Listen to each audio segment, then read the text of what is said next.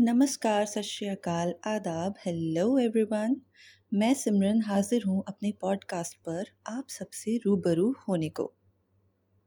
दोस्तों, ज़िंदगी जो है ना, बड़ी कमाल की है। किस पल, कब कौन सा नज़ारा देखने को मिल जाए, हम कभी बता ही नहीं सकते। बने बनाए प्लान्स धरे के धरे रह जाते हैं और हम बस सोचते रह जाते हैं कि ये क्या हुआ। कहते हैं ना If you want to make God laugh, tell him your plans. And whatever happens, happens for good. Accept the things and move on because ज़िंदगी कभी नहीं रुकती वक्त आगे बढ़ता जाता है और हम वक्त के साथ आगे ना बढ़े तो इतने पीछे रह जाएँगे कि कोई याद ही नहीं रख पाएगा हमें एक्सेप्ट करो take a break heal and bounce back even stronger lessons भी ज़रूरी है लाइफ में। ये बस थोड़ा सा रैंडम ज्ञान आज देने का मन किया मेरा, क्योंकि हम सभी ज़िंदगी में ऐसे दौर से या तो गुज़र रहे हैं या गुज़र चुके हैं कि ऐसी बातें हमारी हेल्प करती हैं आगे बढ़ने में। So I don't know who needs to hear this but it is what it is अब आते हैं आज के एपिसोड पर।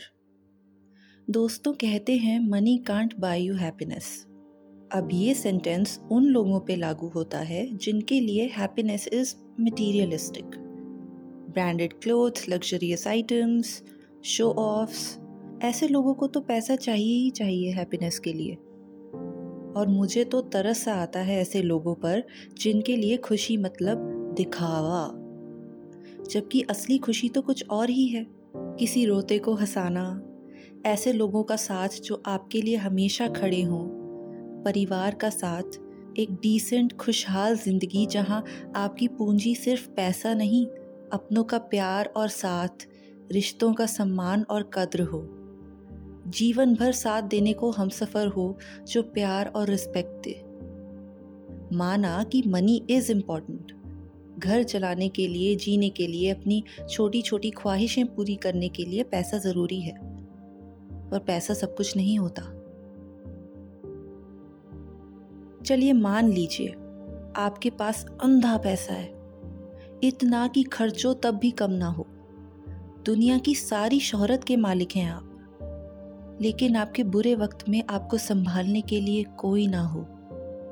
फ़ोन में कॉन्टैक्ट्स तो बहुत हो, लेकिन ये ना पता हो कि कॉल किसे करना है।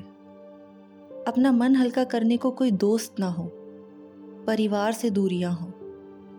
क्या करेंगे फिर ऐसे पैसे का? वहीं दूसरी ओर, आप एक डिसेंट लाइवलीहुड अर्न कर रहे हैं मतलब अच्छा पैसा कमा रहे हैं और साथ में आपके पास अपनों का साथ और मज़बूत रिश्तों का अपनापन है। आप बड़ी से बड़ी मुसीबत का भी सामना हंसकर कर सकते हैं अगर आप इमोशनली बैक्ड हों रिश्तों से। जहाँ पैसों के आगे या दिखावे के आगे रिश्तों की डोर कच्ची हो जाए समझ लीजिए, सब कुछ खो दिया आपने। जब तक आप इमोशंस और अटैचमेंट्स की कदर नहीं करेंगे, कोई फ़ायदा नहीं है तब तक। मैंने देखी है ऐसी रिश्तेदारियाँ, जहाँ पैसों के कारण बचपन से चले आ रहे रिश्ते एक झटके में हमेशा के लिए ख़त्म हो गए।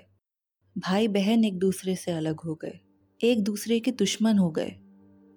जहाँ सच्चाई का आईना दिखाने पर कुछ पैसे वाले लोगों की ईगो ऐसी हर्ट हुई कि अपने सगे रिश्तों तक को ख़त्म करते उनको देर नहीं लगी।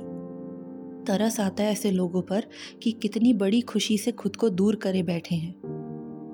जो खुशी, जो सुख एक साथ रहकर वक्त बिताने में और सुख दुख बांटने में है, वो कहाँ से लाएँगे? और मैंने देखे हैं ऐसे भी हालात जहाँ फाइनेंशियल लिमिटेशन के कारण रुतबे और रेपुटेशन की चिंता में शादी के रिश्ते तोड़ दिए गए। सोचिए क्या बीती होगी उस बाप के दिल पर जो खुशी से अपनी बेटी को विदा करना चाहता था, हर संभव प्रयास करके, लेकिन लड़के वाले बस इसलिए मना कर गए कि उनकी इज़्ज़त कम हो जाएगी और उनकी रेपुटेशन का क्या होगा अगर शादी के अरेंजमेंट उनके हिसाब से ना हुए तो? और क्या बीती होगी उस लड़की के दिल पर जिसने इतने सपने सजाए थे, जिनको एक ही पल में तोड़ दिया गया? मुझे समझ में नहीं आता कि पैसों के अभाव के कारण ह्यूमिलिएट करना और ज़बरदस्ती दबाव डालना ग्रैंड शादी करने के लिए, बड़े अरेंजमेंट्स करने के लिए, और ऐसा अगर ना हो तो रिश्ता तोड़ देना। क्या ये हरेसमेंट नहीं है? कौन देगा इसका जवाब? अब इसके साथ ही एक और चीज़ मैं आपसे पूछती हूँ कि क्यों आज के टाइम में भी लड़की वालों और लड़के वालों में फ़र्क है? क्यों आज भी कुछ जगहों पर लड़की वाले हमेशा हाथ जोड़कर खड़े रहते हैं और लड़के वाले खुद को सुपीरियर समझते हैं? क्यों? एक बाप अपनी बेटी तुमको दे रहा है, अपनी सबसे बड़ी पूंजी तुम्हारे घर भेज रहा है।